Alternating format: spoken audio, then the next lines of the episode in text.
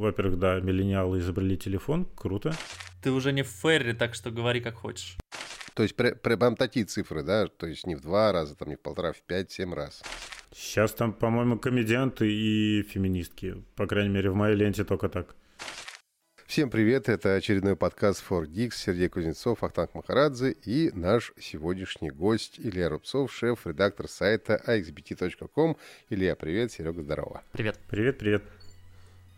А, мы традиционно уже в наших гостевых эфирах мы сначала выясняем нашего гостя, как он докатился до такой жизни, поскольку все мы так или иначе, в общем, являемся частью IT-индустрии, и сайт xbt.com — это один из вообще первых сайтов, которых я начинал читать около 20 лет назад, я думаю, что ему больше 20 лет, вот, скорее всего, и всегда собирал компьютеры новые именно на сайте xbt.com, ну, в смысле, читал все обзоры железа, которые мне были нужны.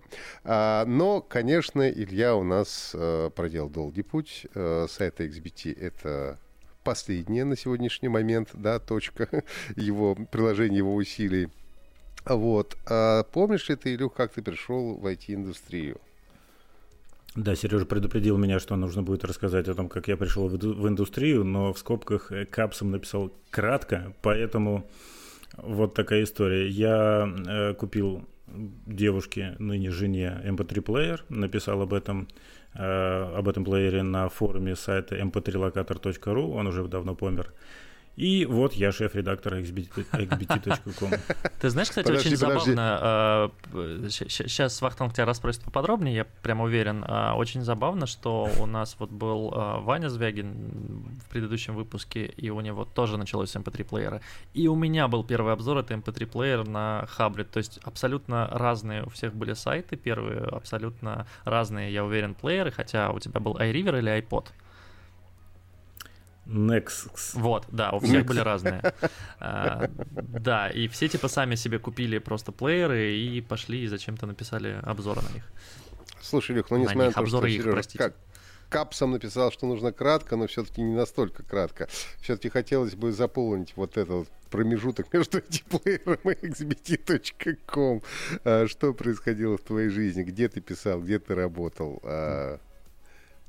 Господи, попытаюсь повышать, понижать градус краткости.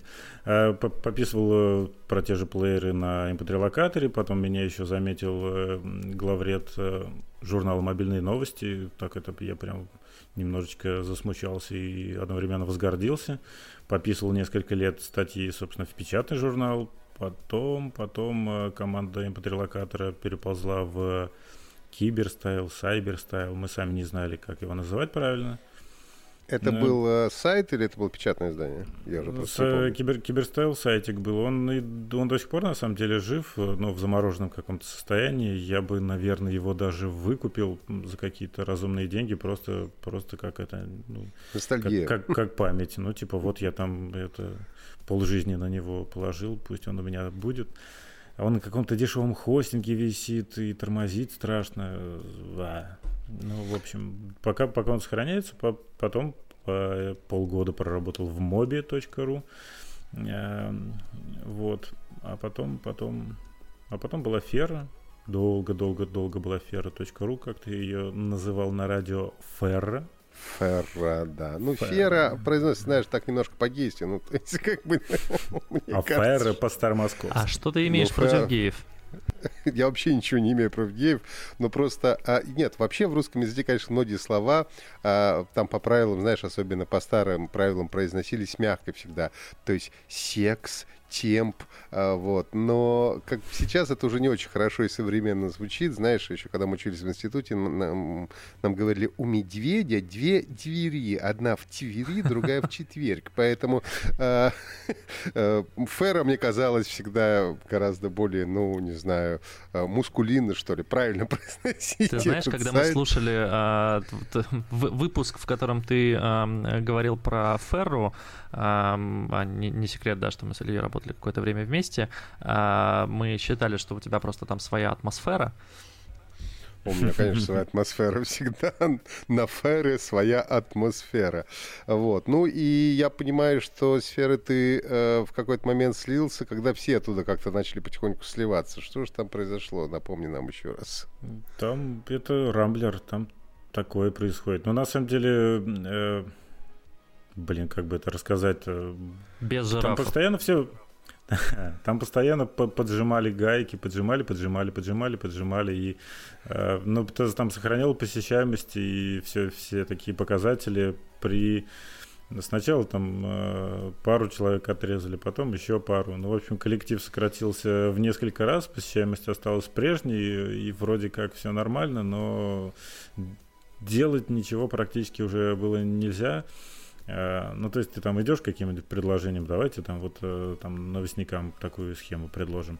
Такой, нет, у нас там есть такой-то бюджет, ничего не можем менять, и вообще, ну и там были такие не очень приятные моменты, когда нам надо было вытянуть э, посещаемость до определенного уровня, и обещали, что после этого дадут человека, а вместо этого медиадиректор с выполнив нашими руками показатели, получил золотой парашют и свалил. Вот, а нам э, вместо нового человека дали хрен с маслом. Ну, в общем, в, в таких условиях как-то все. Ну, то, она жила, жила.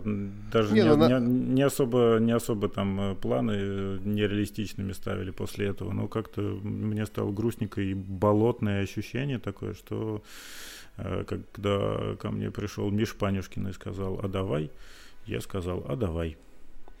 Ну, смотри, а, ну, Фер, надо сказать, что и сейчас существует себе вполне с довольно странными форматами, но это дело вкуса. Ну, ладно, вроде у них все хорошо по трафику, по крайней мере, недавно. Ну, по трафику видели. вроде все хорошо, да, мы что же прекрасно знаем и сегодняшнего главного редактора этого сайта. Вот. А, ты пришел на XBT. XBT один из старейших сайтов, посвященных железу, причем вот когда мы говорили с Ваней про Хабр, Хабр всегда был такой, ну, такая задротская история, в хорошем смысле этого слова. На самом деле, по моему ощущению, я говорю, что я один из самых старых читателей сайта xbt.com, а, это тоже, в общем, такой а, довольно узко был направленный всегда сайт, где были вот дико подробные, дико подробные а, разборы железа, какие-то тесты, там можно было про видеокарту 10 страниц читать, там графики рассматривать и так далее. А, и это происходило на протяжении очень многих лет, насколько понимаю. А твоя задача, когда ты пришел на XBT, было что-то поменять и обновить, освежить. Что произошло с твоим приходом? Какая задача у тебя была? Моя задача была как-то, блин, а я даже не знаю, как это вообще.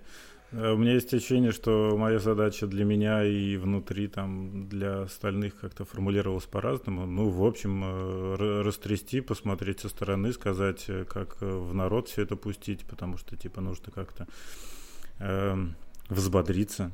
Ну, чего, я в первую очередь э, некоторые вещи попросил писать человеческим языком и обращать внимание на то, что вообще интересно э, читателям, а не то, что можно, вот там, не знаю, вот вышла там новость про награду каком, каким-нибудь наушникам. Ну, хрен ли, мне надо написать сегодня там 10 новостей, я и напишу 10 новостей. А, в общем, любую чушь брали.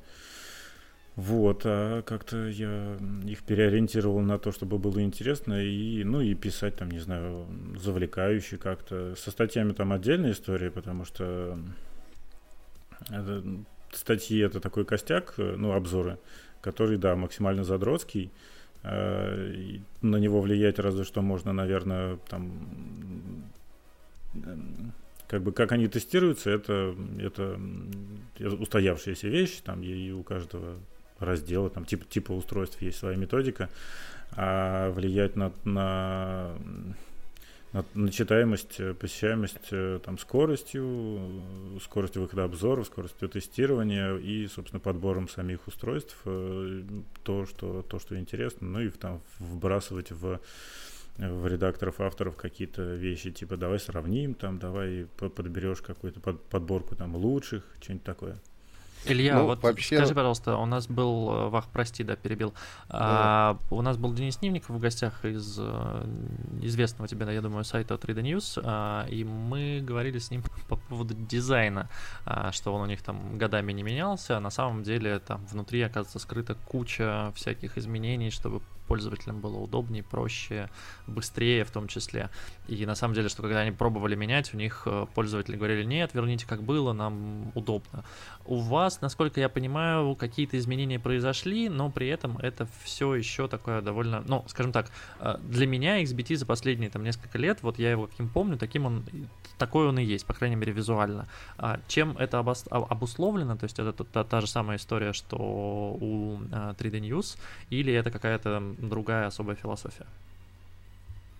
Слушай, ну дизайн постепенно немножечко меняется. Проблема XBT в том, что у нас очень много как бы рубрик, разделов, но если посмотреть на главную, то да, там довольно много всего, там плюс у нас есть проекты сателлиты, геймтек про игры, который превращается в IGBT Games. Есть там комок про э, это барахолка, есть э, блоги IGBT Live, и все это надо свести на главную, чтобы, чтобы человек, ну, потому что главное это витрина, там разные есть мнения по поводу того, что главная страница сайтов, главная издать, изданий СМИ, она уже не играет никакой роли, потому что люди приходят из других источников, из, из агрегаторов, но все равно главное должна быть э, читаемой и понятной.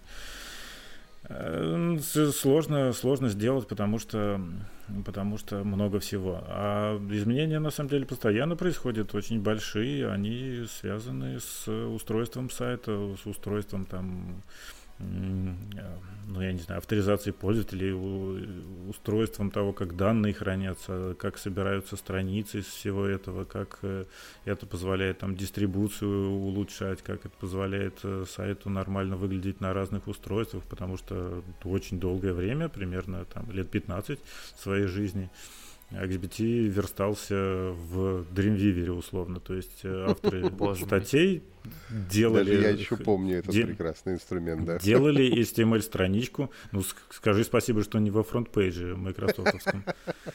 Собирали спасибо, страничку да. и заливали ее вместе с картинками в определенную папочку по FTP, и это появлялось на сайте. Естественно, ни про какую там мобильную верстку и адаптивность э, речи не шло, и вот, собственно, там Миша Панюшкин, э, который CTO э, сейчас э, в XBT, он этим занимался и через боль и кровь и слезы переконвертировал. Слушай, ну да, я понимаю, это титанический прям труд, это. чтобы пере перевести, да, там, старую версию Dreamweaver в какие-то понятные форматы, там, типа AMP и всего прочего. Круто, круто. Слушай, у меня такой вопрос. Вот вы пришли, ну, Миша чуть раньше, насколько понимаю, и чуть попозже на XBT. Там же такой свой штат устоявшихся авторов, которые привыкли работать, как они работают.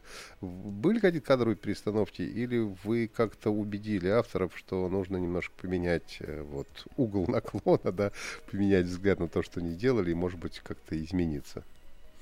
Я не знаю, насколько вообще можно так, такие, там, не знаю, какие-то тонкие вещи и, и, и раскрывать наружу, и вообще как-то формулировать Если словами. Если нельзя но... не раскрывать, смотри, мы как бы не заставляем, да. Хотя заставляем, но... Ну смотри, всегда, естественно, в, в любом коллективе, когда говоришь э, людям, э, давайте делать что-то там по-новому, все такие, все сначала, нет, это невозможно, мы, мы сто лет делаем так, это работает, зачем что-то менять, пришли тут эффективные менеджеры, нафиг нам все это надо. Все сломается к чертовой матери, вы ничего не понимаете, вы пришли откуда-то, а мы тут все досконально знаем. Потом обсуждаешь это и рассказываешь, что вот будет так-то клево, давай пос- вместе там посмотрим, что можно сделать. А давай вот так будем делать, и тебе, может быть, даже проще будет свою работу делать, если, а заодно получится такой вин-вин, и читателю интереснее, и нагляднее, и красивее, и тебе там меньше работы. Ну, в общем, ну, плюс там э, в XBT э, очень э, хорошие владельцы, с которыми с которыми можно все, все, все описать и им рассказать, и они, если там сам, самому не удается достучаться до сердечка кого-то из команды, то там они могут помочь в этом. Ну, есть, конечно, такое это с, там, сопротивление против всего нового, но это всегда и везде было. И, ну, в смысле, и мы там с Сережей, наверное, чему-то сопротивлялись, когда работали в Фере. Слушай, Наверняка. ну вот э, сколько прошло времени с тех пор, как ты пришел в XBT, и насколько я знаю, что и цифры у вас как-то хорошо подросли, насколько вы, как эффективные э, менеджеры, выполнили свою работу, да, а насколько успех к вам пришел? Ну, посещаемость выросла, блин, я даже сейчас не знаю во сколько раз, ну, там, раз в пять или семь, наверное. Ого. И, То есть при, не... прям такие цифры, да? То есть не в два раза, там не в полтора, в пять, семь раз. Ну, честно говоря, когда я из сферы переходил в XBT, я думал, что я перехожу во что-то огромное по сравнению с сферой. А оказалось, что это, ну, там, одного порядка, по крайней мере. Не, не одинаковая посещаемость была, конечно. А, но в тот момент э, у XBT было, было, было намного меньше аудитории, чем э, я представлял, потому что, ну, представлял, исходя из своих каких-то старых представлений. Я же тоже там э, на границе веков э, читал XBT, читал обзоры, залипал, зависал на конференции, ну, форумы. Да-да-да. Ну, комок, конечно. На барахолке что ты железо, что ли, не покупал? Ну, железо я покупал в магазинах или, или... А я не знаю. Ну, в общем, железо я в магазинах покупал, а телефоны на Господи, как он назывался-то? Сатовик, по-моему, там прикольные были Да, был сайт сатовик.ру или ком, есть, не помню. Он существует, да. Мы даже знаем журналистов, которые ходили еще в доковидные времена на пресс-конференции с этого сайта. Маркеев же. Ну да, да, да я, я сейчас открыл, ну, кстати, вот, открытую да. статистику XBT, выложенную на сайте. Во-первых, она, конечно, очень круто сделана в таком старом стиле, хотя я думаю, что это не старый стиль, а так просто... В смысле? Это же... Я знаю, куда ты зашел. Ты зашел на Usage Statistics. Это это же Avestats. Именно ее. А, офигеть, ну то есть а, вы отдали... В... Нет, это вебалайзер. Вебалайзер, вебалайзер да. Да, да, да. За 2020 год, я так понимаю, что это сколько вы отдали а, данных? 607 терабайт. Это же прям какие-то огромные значения. Слушай, да, я эти числа там, ну вот э, это касается самого сервера, самого сайта, ну вот там я в апреле 2018 года пришел, отдали 20 терабайт за месяц, угу. а ну, в январе отдали 60 терабайт, но это самого сервера касается, у нас там, естественно, большая, довольно большая часть э, там приходится на трафик в AMP, например, который который отдается гугловскими серверами. Ну да, понятно, что еще там картинки подросли, да, за два года их э, объем, скажем так. Но тем не менее, по цифрам я просто не могу сейчас быстро сравнить, э, потому что здесь нет разбиения на десятки, сотни. Ладно. Илья, самый, самый любимый у всех вопрос про творческие планы. Вот как бы куда дальше сайт будет сейчас двигаться? Что будете развивать дальше? Все сразу развиваем. Слушай, это я вот когда пришел, я там новости перетрахнул. И мне казалось, что, типа, ну вот, все настроил. А ни хрена, они там это начинают сначала куда-то в свои... Э, сами все новостники, например, в творческом поиске, иногда их так заносит. Приходится какую-то там ред э, политику формули, формулировать и постоянно следить. Ну, там, короче, нет такой вещи, которая, типа, вот здесь, э, здесь все переделал и да, дальше нормально. Весь, по, вообще по всем фронтам постоянно что-то что происходит, меняется, надо следить. Ну, э, БББ, извините, пожалуйста. Ничего, ББ, скажи лучше, а что ты сейчас говорил, что политику нужно менять, а есть какие-то прямо жесткие запреты, вот чего вообще э, ты как шеф-редактор запрещаешь своим авторам ну, делать? Ну, помимо закона о СМИ, да, то, что там нельзя Ну, ну типа, прочее. понятно, что всем нельзя там материться, все, вот, ну, какие-то вещи. Ну, я не Клик. знаю, там на радио, например, всегда были какие-то свои даже негласные законы, когда вот, ну, какие-то вещи лучше не говорить. Там, я знаю, что многие до сих пор говорят, но меня до сих пор передергивает уже там 25 лет от э, обращения, там, например, дорогие друзья или уважаемые друзья, или вот там, не знаю, доброе время суток, вот это все. Это прямо, ну, как бы чудовищная история, да? Есть ли какие-то чудовищные истории, которые вот ты запрещаешь на XBT? Слушай, исключительно кликбейт. Запрещен только кликбейт, а что как писать, ну, это какие буквы писать, какие слова использовать, ну, там, не знаю, функционал, конечно, типа под запретом. А чем заменяете? Функциональностью, конечно. Бит, мы по каким-то причинам пишем через и краткую, ну и, ну и пусть так. А ладно. прости, и краткая где? Биткоин или биткоин? Коин. Коин. Биткоин. Коин. Неплохо. Вспоминается вот эта редполитика кого коммерсантов была, когда они ВКонтакте писали раздельно, когда уже все везде, во всех соцсетях, и там даже ВКонтакте им там типа письма писал, что ребята, мы пишемся типа слитно, они такие, нет, мы будем писать в ВКонтакте, у нас такая политика. Слушай, по поводу ВКонтакте, я до сих пор, я знаю, что правильно говорить во ВКонтакте, но все меня равно. это подрубает все равно, как бы в ну, как бы лишнее вот это во, то есть, проще говоря, ВКонтакте. Понятно, что как бы... Но она же не контакт, она ВКонтакт. Я понимаю, да, но все равно вот есть какие-то вещи, которые в русском языке вроде кажутся правильными. Это, знаешь, это как склонение, это вот э, как человек, работающий на радио, я знаю, что всех э, просто, у всех подгорает со страшной силы от склонения эм, собственных имен. А, на «о», которые заканчиваются. Но в русском языке это правильно говорить в Марьине, в Люблине, там, не знаю, в Темерове и так далее. Это правило русского языка, но от этого все равно у всех подгорает. Вот так же, наверное, у меня почему-то подгорает а во ВКонтакте. Ладно, давай переходить к новостям. А, сначала обсудим вышедший только что у нас э, Samsung S21 и Ultra в том числе. Но у меня сейчас на руках есть обычная версия, у Сережи, насколько понимаю, Ultra. есть уже и Ultra. Ну, Илья тоже наверняка уже познакомился с смартфоном и что-нибудь интересное нам может про него рассказать. Слушай, ну я с ним познакомился в офисе еще на предпоказе. А обзор писал Дима Шепелев. Собственно, обзор угу. уже опубликован. Телефон клевый, но, слушайте, тут э, я, наверное, немного на обочину шоссе схожу, потому что, ну, они как-то меняются, меняются, какие-то мелкие вещи допиливаются, допиливаются. Мне, конечно, хочется каких-то там более вау вещей. Но это там за последнее время, наверное, складные сгибающиеся смартфоны стали. А если телефон там, если спрашивать покупать, не покупать, ну да, обалденный телефон, обалденные камеры, а там еще и стилус приделали к ультре, правда, она тяжеленная, как собака. Слушай, да, я вот и, хотел сказать и по поводу вау вещей. внутрь не засунешь, нужен чехол. По поводу вау-вещей, вот в Ультре как раз-таки, ну, то есть из интересного, что сделал Samsung, пока не очень понятно, хотя они заявляют, что эм, Galaxy Note все равно будет, но я действительно сейчас вот не вижу смысла, то есть те, кто м, любят использовать стилус, зачем им ждать Galaxy Note, если можно купить S21 Ultra и стилус уже есть, да, то есть, да, нужно купить чехол, но... Чехол нужен. Это не, не полноценный вообще Слушай, история. чехол нужен в любом случае к нему. А...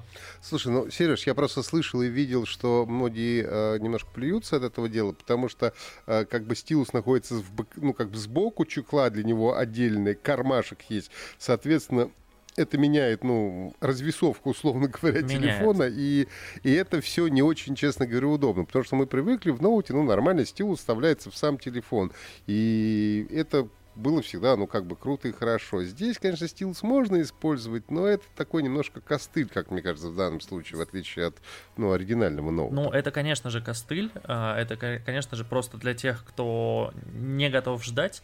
А, по поводу чехла скажу, а, мне кажется, что S21 Ultra использовать без чехла невозможно, так же, как и S20, ну, потому что ну, размер это... камеры такой, что как бы, ну, мне неудобно его держать просто в руке, у меня как бы палец постоянно режется об эту кромку. А в чехле это отличный, хороший, толстенький, тяжеленький, как Илья сказал, да, смартфон. Я думаю, прости, я думаю, про, про камеру это вообще для любого смартфона сейчас актуально, что она без чехла так выпирает, что и палец режет, и на столе телефон лежит неровно, ты там не сможешь, не можешь вообще в экран потыкать. Но фигня в том, что чехол, совместимый со стилусом, это конкретная модификация, конкретная модель, которую нужно брать. И вот э, тот чехол, который Samsung показал, он совершенно неприятный, на мой взгляд, и неудобный, и, и вообще. Вот, э, а когда у тебя стилус вставляется в корпус, ты выбираешь любой чехол, какой тебе нравится, и книжка там, и как бы и бампер, или, ну, в общем, любой фасон, любой цвет э, с, со стразиками, с перламутровыми пуговицами, как угодно. И с люриксом. Можно и так.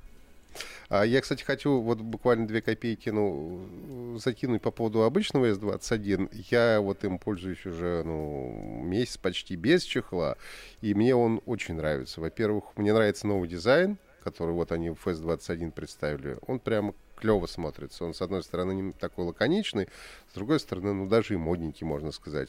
И сам телефон очень небольшого размера, экран прекрасный, и я не юзал ультру, но я поснимал на S21, и фотки прямо кайфовые. Прямо он очень хорошо снимает. Понятно, что там сколько он, 70-80 тысяч, это все равно, конечно, громадные деньги, которые далеко не каждый готов отдавать за смартфон, но в целом вот от S21 я еще не делал, кстати, про него обзор, буду делать там через неделю-другую, а, вот, но пока мне он очень-очень понравился. Ты знаешь, хороший. что мне понравилось в камере, и, наверное, это действительно одна из самых таких вау-фишек для меня, это стабилизация, в, когда у тебя зум, то есть, я не знаю, ты тестил ты или нет, а, когда ты призумываешь э, какой-либо объект, ты можешь на нем зафиксировать, и как бы телефон будет стараться удержать у тебя это в кадре, как бы у тебя не дрожали руки, ну, то есть удержать это стабильно в кадре.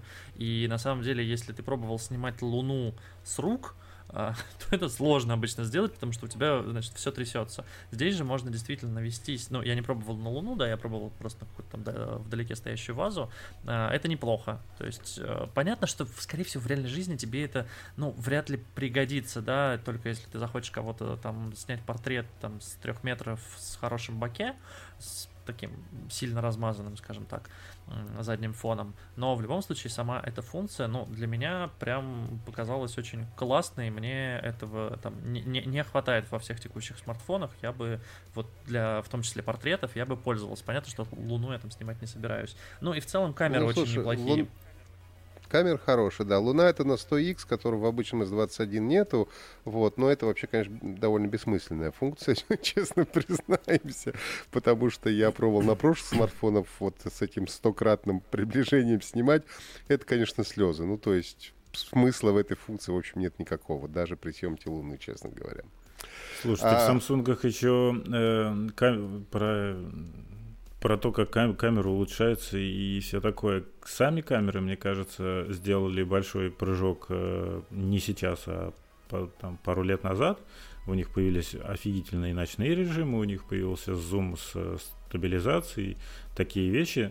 То есть э, сама съемка, она в этом году, по крайней мере, никаких огромных шагов не делает. Вот Samsung стал добавлять кучу-кучу всяких эм, э, программных фич э, для, может быть, там отчасти как, какие-то вкрапления профессиональной съемки, то есть можно там э, регулировать на, на что звук писать, можно писать одновременно на микрофон смартфона и еще э, дописывать туда звук с, с этих с бацев но э, этим, скорее всего, будут пользоваться те, ну, те, те кто вообще знают об этом. И, ну, да. Э, и какими, какими бы волшебными не были дизайнеры интерфейсов и всего такого, э, это останется, ну, может быть, востребованной, востребованной фичей, то есть у каких-то там полупро ребят, которые снимают артхаусное кино, они такие, мы не можем себе позволить крутую камеру, зато вот новая там S21 Ultra может, может то, что нам нужно, у нас будет клевый художественный эффект, давайте. Э, они будут использовать эту фичу, а все остальные, скорее всего, вообще нет. Ну, слушай, мне кажется, это, это вообще, в принципе, идея таких вот топовых типа про смартфонов, ну, так же, как какой-нибудь iPhone 12 Pro, да, они все, всегда Apple говорит, что вот мы тут камера у нас, э, в общем, классная, мы тут вставляем вот специальные про-фичи, которые будут пользоваться профессионалы, которым, понятно, ну, 90% там населения, по большому счету, нафиг не нужно. Я ну, вообще думаю, что самое. это чистый маркетинг, ну, просто показать, что да, этим телефоном сможет пользоваться и про, и сможет на него снимать, но, а вы, значит, тем более сможете делать классные фотки, и понятно, что если там есть функции для профессионалов, то вам-то уж точно хватит. Но это на мой взгляд. А, давайте пойдем дальше. У нас а, есть Клабхаус. Я вот читаю в Фейсбуке уже в течение там нескольких дней. Все требуют какие-то инвайты. Я еще, честно говоря, немножко выпал, потому что я был в отпуске неделю и не следил за новостями. Тебе как надо будет, вот, ты что... скажи, мы найдем. Что это такое, для чего это нужно, и, пожалуйста, ваше экспертное мнение, коллеги. Давай я вкратце расскажу, так как я в нем уже аж два дня, а Илья зарегистрировался mm. сегодня.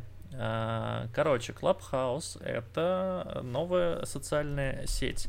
Я, честно, плохо подготовился к подкасту и не посмотрел, кто ее создал, но вчера обсуждали, что там вроде как в... Ну, а, да, разумеется, она пошла там из Штатов. А у нее в составе, значит, там сотрудников всего 7 человек на текущий момент, при этом она как-то дико набирает популярность. История вот в чем.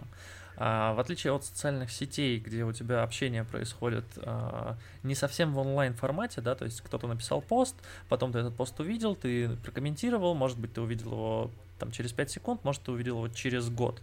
А, это все же там формат, знаешь, каких-то ну вот если проводить аналогию, это формат форумов. А, и даже в чатах, когда сейчас происходит общение, так как все это сохраняется и видно, да, мы не берем там старые чаты, там АРЦ, я не знаю, там чат-кроватка и прочее, прочее, а вот то, что сейчас в чатах, ты можешь зайти, там найти любое сообщение, ответить на него, это тоже не совсем онлайн. Здесь же у тебя история только онлайн, и причем только голосом. И чем это отличается, например, от подкастов? Пока здесь нет никакой записи. То есть это люди, которые в какой-то момент времени э, собираются в комнате, э, в, в, chat room е, не знаю, как это правильно назвать, Clubhouse room е, э, и могут поговорить. А, при этом к ним могут подсоединяться гости, они могут допускать их, этих гостей, а, чтобы поговорить с ними в том числе. Ну и в целом идет, идет такое живое общение, которое после закрытия комнаты, ну как бы никуда не сохраняется, нигде не хранится, не превращается в подкаст. Вот в чем отличие от, а, например, тоже известного и стрельнувшего в последнее время стартапа Stereo, я не помню, тоже там какой-то известный основатель, который вышел то ли из дейтинговых, а, из дейтинговых приложений, то ли откуда-то, кажется, да. В общем, а, стерео — это история, когда у тебя один или два человека находятся в комнате, и они могут вещать, но при этом присоединиться к ним можно только послушать. То есть поговорить с этими людьми нельзя. Это такое вот радио в классическом понимании этого слова. Здесь же вот это радио превращается в такую нативную историю, когда, ну, действительно, любой человек человек может подключиться и поговорить. Вот у меня вопрос, как вы считаете, есть ли за этим будущее? Потому что, на мой взгляд, э, люди все же довольно интроверты, ну, в массе своей. И им не прикольно подключаться там, к другим людям, которые что-то обсуждают, э, и с ними на эту тему общаться. При этом э, у меня есть еще да, второй вопрос а, эта история как радио, то есть там просто происходит какое-то вещание. Ты не можешь выбрать себе тему, э, ну, то есть ты не можешь выбрать и запланировать как подкаст, например, да, когда ты э, такой увидел, что вот идет подкаст, ты, точнее, выложили подкаст с Ильей Рубцовым, хочу его послушать. Э, скачал себе, не знаю, едешь домой, такой, о, у меня был подкаст с Ильей Рубцовым, хочу его послушать. Нет, ты здесь тоже только можешь зайти и посмотреть там, здесь люди, значит, общаются сейчас, не знаю, про венчур, здесь они общаются, не знаю, про там покемонов, и ты такой, ну, окей, то есть как в радио, то есть ты можешь выбрать только то, что сейчас идет, послушать что-то предыдущее ты не можешь. Насколько, на ваш взгляд, э, эта история может жить э, в текущем времени, когда у нас есть э, там Netflix, YouTube, опять-таки подкасты, где можно выбирать, или люди действительно устали уже немного от этого, и им хочется вот этого простого включил и что-то идет, не надо выбирать, о, о чем люди будут говорить, не надо искать, в каких каналах их слушать. Вот такие у меня два вопроса. Ну, слушай, у меня сразу несколько вопросов э, к этому есть. Я, как человек интровертный, несмотря на то, что я работаю на радио, да, мне как-то не прикольно общаться с незнакомыми живыми людьми. Ну, то есть вообще не прикольно. А, во-первых, нахер могут послать, в принципе, да, и... Конечно, могут. Ну, Но это везде может ну, быть ну, понимаешь, когда тебе вот посылают как-то в печатном слове, это как-то не так обидно, что ли, не знаю. В этом все-таки нет такой эмоциональности, все-таки голос это такая штука, ну, она интимная, да, вот э, мы же говорим сейчас о том, что, э, ну, некие современные э, условия этикета, они предписывают, ну, мы знаем, многих людей раздражает, если им присылают даже просто голосовое сообщение. Конечно. Это не общение, это просто голосовое сообщение. А это живое общение. И э, как бы люди странные, они в принципе странные, да. И, соответственно, ты заходишь в какой-то условный чат-рум, э, и общаешься с какими-то незнакомыми людьми, С какой целью ты это делаешь? Я не понимаю, для Слушай, чего ну это пока нужно. что в этих чат-румах а, все довольно, ну, при учете, что я так понял, а, что формируется все же из твоих баблов, и ты там подвязываешь, по-моему, Твиттер и Инстаграм. А, то есть я там вчера общался с, Па- с Павликом Кушелевым в, ну, просто там в, ча- в чат-руме, в котором было, и были еще какие-то люди, которые тоже там что-то говорили. И они тоже из моего круга, я тоже видел у меня у себя в друзьях в Фейсбуке. Вот просто я с ними там не пересекался никогда вживую и голосом, да, ну, было с кем-то интересно поговорить, а с кем-то не очень. А, Приходили какие-то ребята, рассказывали про венчур. Ну, вчера была вечером просто там одна из комнат. а, Их не очень много пока русскоязычных, очень много англоязычных, очень много каких-то на что-то на арабском там написано. Я не знаю даже, если честно, что это за там, ст- страна, что это за язык. Вот, русскоязычных пока мало, их там буквально 2-3, и там, как правило, ну, пока что там м- маркетингово-журналистское, э, на- начали там появляться немного э, политические ребята, вот, это такая плюс-минус закрытая тусовка, да, в том числе по поводу инвайтов, э, разумеется, как и все, наверное, сервисы, которые сейчас запускаются, чтобы попасть в Clubhouse, нужен инвайт. Каждому человеку дается всего два, э, поэтому прирост будет э, экс- экспоненциальный, но через какое-то время, да, потому что, ну, каждый человек дает двум другим, как минимум одному а, по там личному опыту. Я понимаю, что один инвайт дается в этот же день, вот, соответственно, я прогнозирую, что через месяц они там вырастут в x 10 раз. Илья. С, инва- с инвайтами это понятно, да. Нужно, нужен... Это не какая-то... Ну, во-первых, окей, это какая-то там э, мар- маркетинговая часть, как э, метод Эрика Картмана, который никого не пускал на свой парк аттракционов, и все поэтому хотели Ну туда. да-да-да, это Но искусственное, это, но искусственный это работает ажиотаж. давным, давным-давно. Но да, плюс ты говоришь, там э, 7 человек в штате, и, наверное, э, там два или три из них э, отвечающие за серваки и масштабирование всего этого. И именно экспоненциальность роста п- спасает их от сумасшествия и истощения и хоть как-то ограничивает этот рост, делает его более-менее предсказуемым, а если бы э, все, сервис был сразу открыт, то это как бы ступенька вверх, все упало, все разбежались и ничего с этим нельзя сделать. А про сам сервис, ну, во-первых, да, миллениалы изобрели телефон, круто. Да. Это хорошо, да.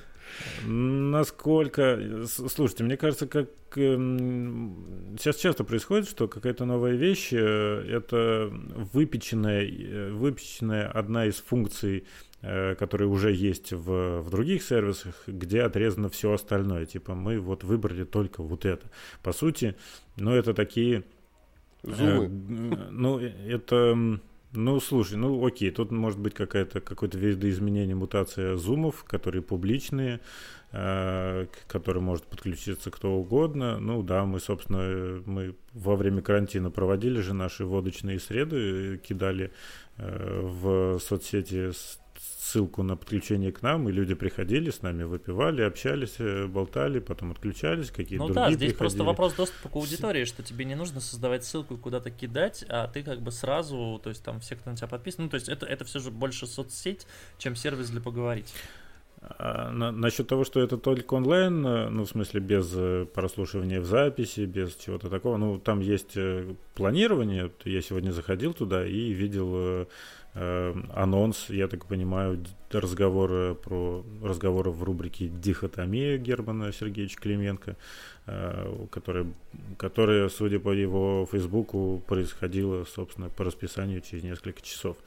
А, Я, я думаю, это со временем э- это может быть сейчас фишка, которая делает какую-то как-то вы- выкристаллизовывает представление и модель использования, но потом появятся и опции сохранить. Может быть платная, может быть нет. Вообще вопрос, как эта штука будет монетизироваться отдельная, потому что наверняка первые несколько лет она будет э, работать исключительно на инвестициях э, которых сейчас вроде у нее достаточно, и довольно прикольно, что в, в этой штуке тусуются инвесторы. Очень много, собственно, венчурных инвесторов э, болтают в этой штуке, и наверняка ей будет очень легко находить новые деньги для развития и поддержания. Да, слушай, ну это же классическая история, на самом деле, если мы вспомним, как развивался Твиттер, там тоже сначала туда вошли многие ребята, стартаперы и инвесторы из э, долины, точнее, не из долины, да, из Сан-Франциско, откуда у нас Твиттер начинался. И потом там появились айтишники США, потом там появились айтишники России, потом там появились только маркетологи, пиарщики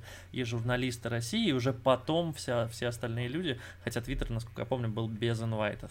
Вот, ну то есть это просто такая историческая цепочка пищевая. Слушай, Сейчас ну, там, у... по-моему, комедианты и феминистки. По крайней Слушайте, мере, в моей ленте у... только так.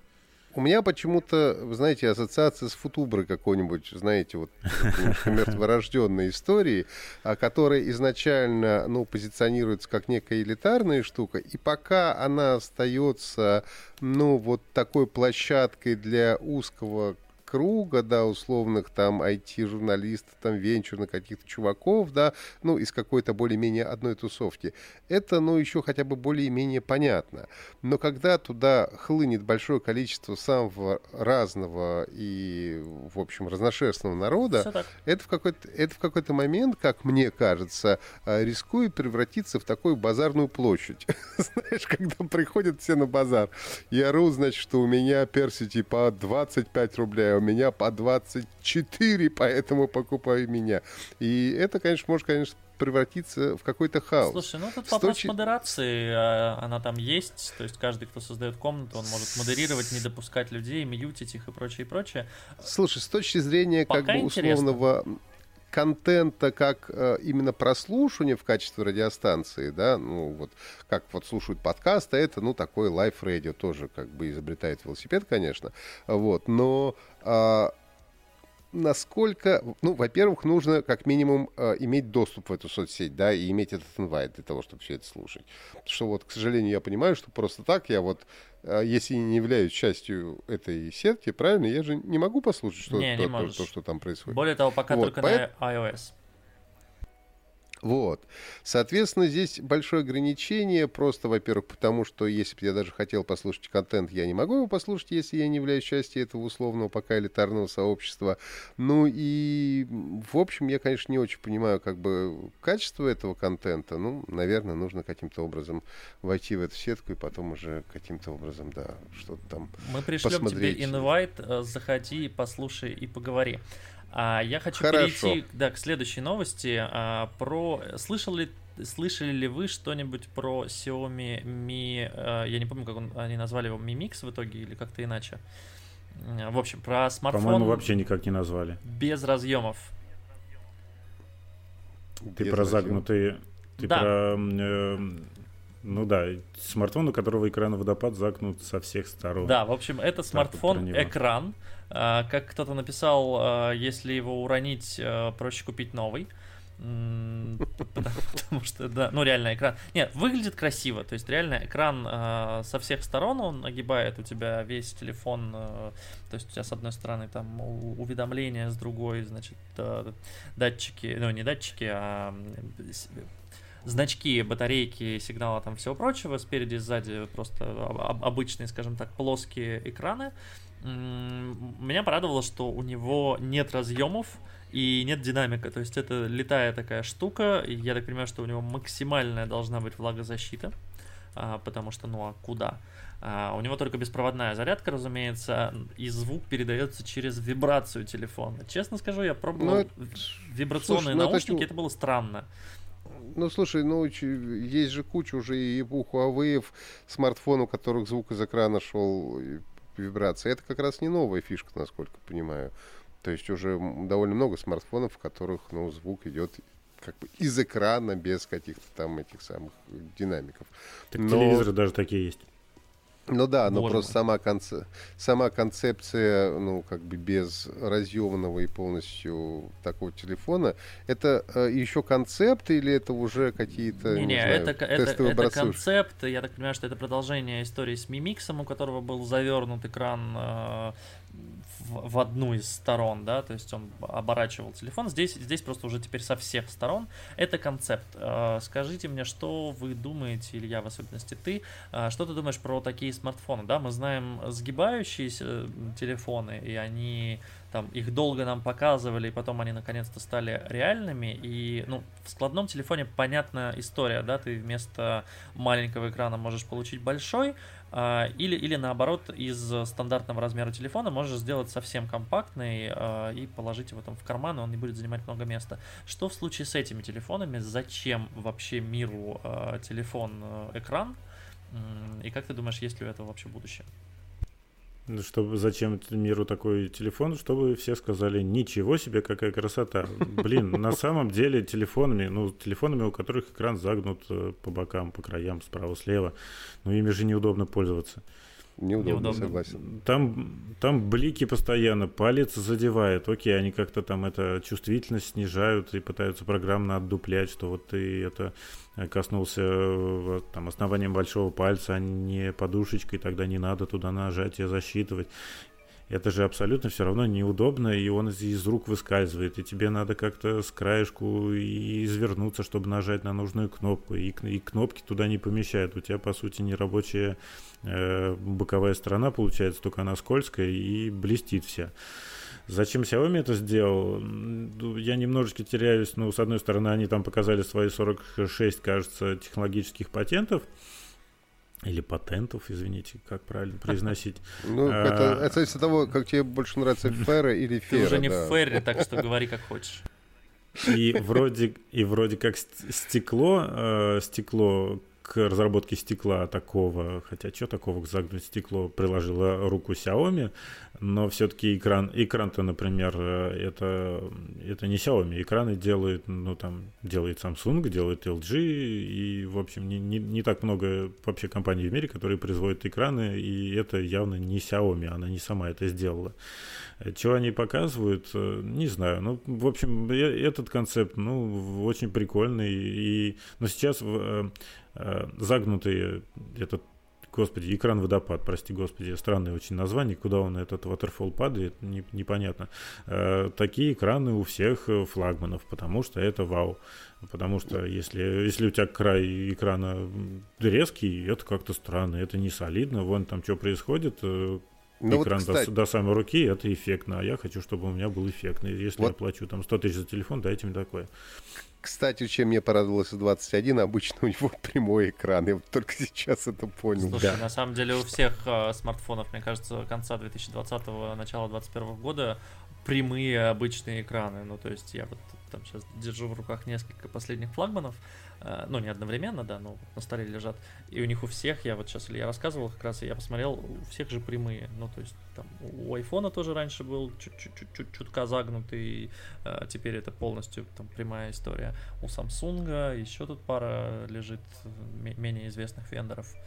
В общем, да, я думаю, что история цикличная, и так или иначе мы вернемся к удобному, а не к фантастически выглядящей, выглядящей истории.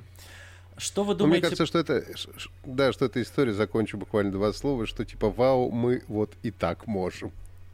Да, именно ну, так. Как бы, я, в первую очередь. Как, как и первый мимикс, который они, в общем-то, показали до прототипа, я так понимаю, это даже... Нет, точнее, говорят, что был прототип, говорят, что он даже бывал в Москве, и кто-то видел его вживую, но в итоге до полок это не дошло, а, ну, как бы, можно показывать, на мой взгляд, много разных патентов или патентов, теперь я мучаюсь, как правильно, а, показывать какие-то прототипы и какие-то там фантастические картинки, но если ты не выпускаешь эти телефоны, а продолжаешь делать э, просто бюджетники там и полуфлагманы, ну окей, как бы если это просто для привлечения интереса, хорошо. Но меня, например, очень там радует история, что тот же Samsung сделали складной телефон.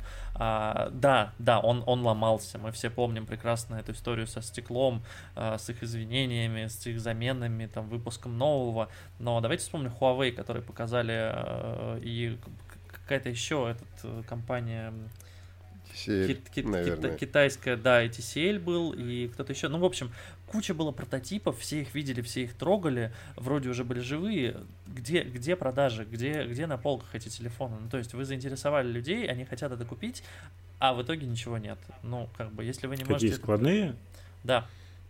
Складные телефоны, ну, в смысле, Samsung нормально продается для такого дорогого устройства. И раскладушки, вот раскладушки, на самом деле, это намного более прикольно, прикольное применение складновости, ну, гибкого экрана, чем, чем раскладной смартфон-планшет. Очень эффектно, мне кажется. Но и у них там, да, во-первых, это очень дорого, во-вторых, постоянно до сих пор какие-то проблемы вылезают с тем, что там это на морозе они ломаются и все такое.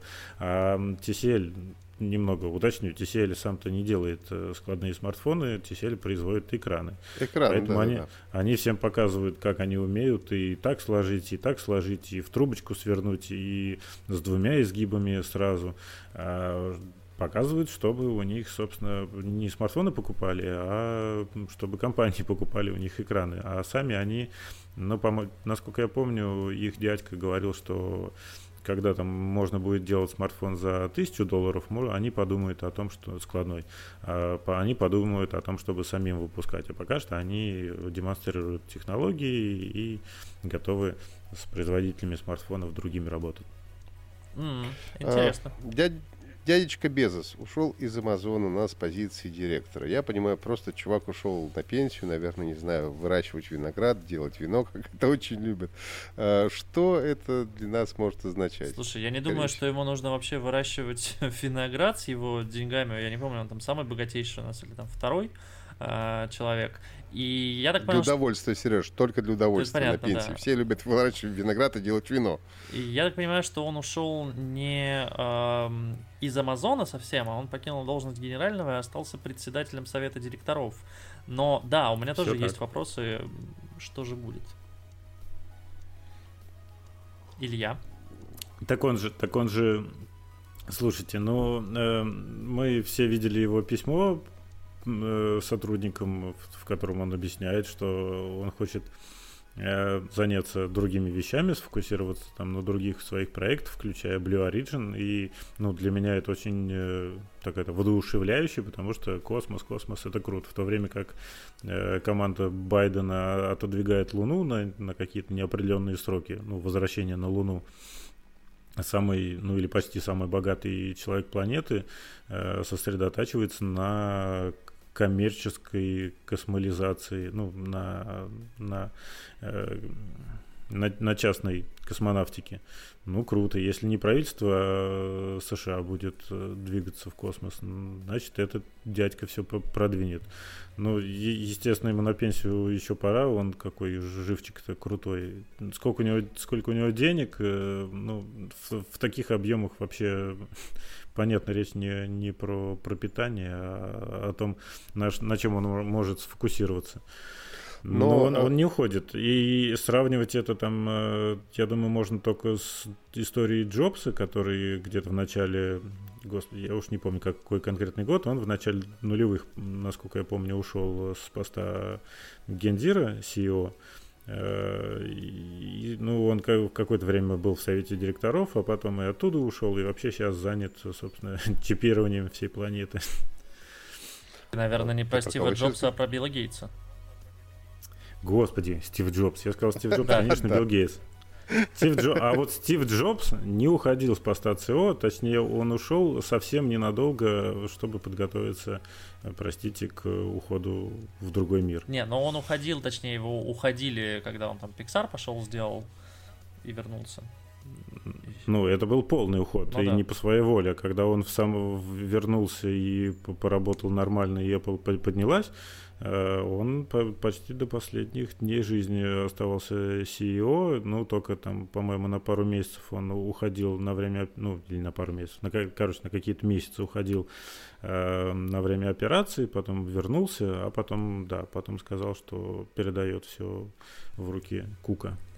Слушай, я на самом Слушай, деле не ну, знал ты... про Еблю Origin, что это космическая история, но то есть, как, как я понимаю из, из того, что ты сейчас сказала, мне надо, конечно, да, прочитать его письмо, добраться до него. Я так понимаю, что у нас теперь э, в США два, два богатейших человека мира, именно Илон Маск и Джефф Безос, будут заниматься космосом, и, в общем-то, их ждет красивая какая-то коммерческая история, и вполне вероятно, что может быть и совместная. Но у меня вот вопрос, на самом деле, в этой связи. Насколько я понимаю, Илон Маск, несмотря на то, что он такой богатый, классный и, в общем-то, продвинутый чувак, ну, государство-то вкладывает там тоже деньги в его все эти космические разработки, так или иначе, и, судя по всему, немалые. А Безос это будет делать совсем, ну, как бы отдельно от всех и развивать, если, например, Байден говорит, нет, мы не полетим на Луну, а Безус такой, нет, мы полетим на Луну, я вложу бабло и отправлю сам на Луну людей. Вот как это будет происходить, действительно, или это будет какая-то, не знаю, либо совместная работа, или конкуренция с Маском, а, не знаю, отдельно на собственные деньги, либо он тоже каким-то образом получит там подкачку от государства и, э, в общем, вместе с э, Байденом будут развивать, не торопясь, какие-то космические проекты.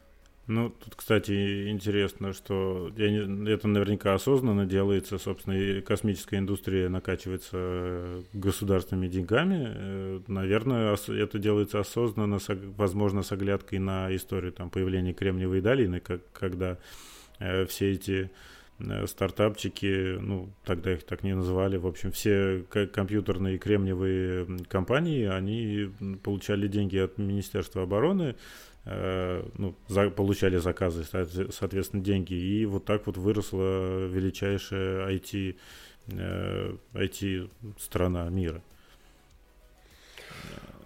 Ну, хорошо, будем ждать каких-то тогда, не знаю, не в нашей стране, к сожалению, пока, да, космических свершений. Но действительно уже хочется, чтобы уже и на Луну, и на Марс уже полетели. В общем, давно ждем этого космического прорыва. а ты полетишь на Марс в один конец? Я нет. Нет, мне и здесь хорошо. Я где-нибудь лучше на берегу Средиземного моря буду исследовать. Слушай, я полечу, вот если это, знаешь, действительно будет там перед концом жизни, я буду понимать, что как бы, ну, все, вот, и я могу там, не знаю, там, по, по последние пять лет провести на Марсе и принести какую-то пользу человечеству, понимая, да, что я оттуда и в любом случае не вернусь, а, почему бы нет? Слушай, но не сейчас. Кому ты, кому ты нужен на, на последних годах жизни. Хороший Это, это все-таки не кладбище, а колония. Там нужны как раз молодые, половозрелые и готовые к свершениям люди. А, не те, а у нас которые... почему-то везде ну, в колониях все, нужны молодые помирать. и половозрелые, да. Ну, естественно, потому что куда же денешься-то? Дело такое, да. Кладбище на Марсе это смешно. Отправляем. Отправляем новую партию на кладбище. Дорого, да. А, ну и последняя новость у нас на сегодня. А, Google закрыл стадия, студию стадия. Да, тут очень и... важно говорить, что это студия стадии, потому что очень много вышло новостей, что Google закрывает стадия. Я уже слышал даже аналитику, что все, э, гейминг, значит, облачный провалился, Google закрывает проект, значит, всего этого не будет. Нет, на самом деле, тут нужно, да, чуть-чуть разобраться. Google закрыл, э, то есть у, у, у Google есть облачный сервис э, Google Stadia, и у них была собственная студия разработки проектов игр. Честно, я без понятия, что они там выпускали, что они выпустили, но, а, а может быть даже и ничего, но то, что они заявили, что нам это слишком дорого, и мы все же хотим а, больше фокусироваться, а, на партнерстве с другими компаниями, но это и понятно, да, то есть у Google не было опыта производства игр, они в это ввязались, зачем им это нужно, если можно вкладывать те же самые деньги, не знаю, в условные там партнерство с Activision, EA Games и, вообще все бонусы а, инвестировать там в, в увеличение количества серверов, увеличение, а, уменьшение пингов, а, пинга, я не знаю, как правильно, опять-таки, а, и там улучшение качества, да, потому что мы все понимаем, что не за горами то время, когда нужно будет передавать все же 4К, а то и 8К, а не просто HD, и ну, им по-хорошему нужно вложить э, силы в это. Илья, как ты думаешь, э, оправдан ли этот шаг закрытия собственной студии разработки игр э, у команды облачного гейминга? И что ты вообще думаешь об облачном гейминге? Насколько это жизнеспособная история сейчас и в будущем? Слушай, об облачном гейминге я практически не думаю, потому что практически не играю ни во что. У меня даже на телефоне нет ни одной игры.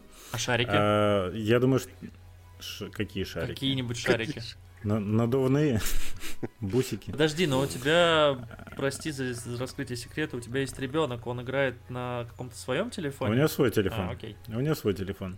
А, Я думаю, что Google делает совершенно правильно, потому что Google все-таки это компания по разработке технологий, а ну, у них остается я так понимаю, что-то под названием Stadia Pro для консюмеров, но это как бы такая витрина, чтобы любой человек мог посмотреть, э, как это работает. А денег, я думаю, с этого особо иметь не будут. Google будет продавать эту технологию другим компаниям, которые хотят там свои игры, э, свои игры продавать по, по подписке э, через, через облако. Наверное, так будет это работать. И, ну да, это будет поставщик технологий, это круто. Облачный гейминг, я не знаю, это какая-то история все-таки про... Во-первых, это виток спирали, когда, ну, там уже многие десятилетия все проходит по пути перенесем все вычислительные мощности в один центр, потому что люди не могут себе позволить такое, и будем давать им подключаться по, там, с какого-то простого терминала. Потом технологии делают шаг вперед, все, всю эту мощь можно посадить в каждую комнату каждого дома, каждой планеты, потом оказывается, что еще какую-то вещь, э, появляется вещь, которая требует вычислительных мощностей, и ее возвращают в облако все в сервера, к которым подключаются. В общем, это, во-первых, это виток спирали, а во-вторых, э, я все-таки думаю, что это какой-то гейминг для бедных, и он никогда не будет э, он рекламируется, очевидно, и на всяких турнирах э, геймерских, э, киберспортивных, но я уверен, что нормальные киберспортсмены на это смотрят как на э, недоразумение. Ну, потому что, ну, как, как, какая может быть вообще игра, когда у тебя, по сути, там, пинг увеличивается кратно? Значит, ты, ты сначала получаешь картинку с какой-то задержкой, потом отправляешь команды с какой-то задержкой, и реакцию на это с какой-то задержкой. Слушай, все, короче, ну, намного это, дольше. Это, это наверное, а пока что не про все же киберспортивные дисциплины, а про вот именно то, что, не знаю, там условный сайберпанк, который синглплеер, а, но, например, твой комп не тянет, и когда ты можешь запустить в хроме там стадию и поиграть, по сути, да, с любого... Ну, да, это ты, ты абсолютно прав по поводу цикличности, это, по сути, толст, тонкий толстый клиент, да, что было там раньше, когда не надо было там ту же бухгалтерию, да и в целом все облачные там вычисления, когда ты можешь э, с простенького устройства видеть интерфейс, и какой-то фронт, а при этом у тебя там на серваке происходят какие-то немыслимые вещи. Вот, но я, я, я не знаю, кстати, Вах, ты не в курсе, киберспортивные истории есть вот там в GeForce Now и в стадии? Ты знаешь, честно говоря, не знаю, но, во-первых, Илья прав, а, что это э, гейминг для бедных, и для владельцев Макинтошей, маков, да. А но это ведь тоже по большому счету неплохо, потому что, э, ну ладно, мы не будем брать Европу, Америку, но если говорить там про Россию, ну крутые геймерские компьютеры стоят там от 100 тысяч рублей сейчас по-хорошему, а то и больше. Да, от 150. А, а иногда от 150. Поэтому э, есть люди, которым хочется поиграть иногда, казуально, во что-нибудь прикольное, но ради этого люди не готовы собирать себе какую-то крутую игровую тачку, да. И я думаю, что, наверное, этот гейминг все-таки больше рассчитан именно на такую аудиторию, да. Вот а, буквально на днях пришел отчет, значит, за прошлый год gfn.ru, ну, это GeForce Now, тоже облачный гейминг, как бы российское отделение, мы все знаем, и они говорят там, вот у нас это увеличилось, это увеличилось, там и так далее, и отдельно они указывают, что у них, например, очень круто э, вот количество игроков выросло на Урале, ну, они там поставили свои серваки, у них основной серваки там где-то в Москве стоят, и они отдельно поставили все серваки на Урале. И там это, ну, как бы пользуется популярностью. Я понимаю, что ну и в Сибири, наверное, это будет пользоваться популярностью, потому что ну и заработки другие, и как бы люди не готовы, может быть, давать деньги за какие-то крутые м- компьютеры, но при этом играть иногда им тоже хочется. А другое дело, что, конечно, пока это работает все Full HD не больше, я пользовался GeForce Now где-то полгода, но очень мало, потому что, во-первых, это время. Пока это все загрузится, блин, а, с сервера, это все равно время. Это не то, что запустил игру на своем компьютере. Это гораздо дольше это все происходит, естественно, потому что объем информации другие. Ну и плюс ко всему, это пока что Full HD. Ну, Full HD, ну, мне, например, играть уже, ну, как-то, не знаю, если это не ноутбук 15-дюймовый, а у меня все 27-дюймовый монитор, ну, хочется уже играть хотя бы в QHD, а уж потом хочется играть в 4К, и потом захочется кому-то 8К.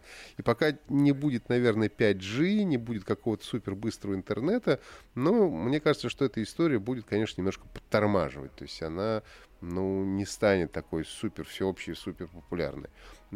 Тут важна, конечно, скорость, пинг, о котором говорил Сережа. И если это все случится, ну, может быть, тогда действительно это какая-то такая общая будет доступная и приятная история. Мне так кажется. Ну, тут еще, я думаю, можно порадоваться, наверное, да, за всяческих сценаристов, которые, может быть, э, переплывут из киноиндустрии и сериальной э, снова обратно, как, как, как угодно они двигались обратно в игровую, и появится много-много историй. Да, ты правильно сказал, что э, облачный гейминг, он отлично подходит для синглплееров, ну, для сценарной игры какой-то. Э, когда ты хочешь видеть все красоты, и особо не важна реакция, по крайней мере, в сравнении с другими игроками, которых, собственно, нет.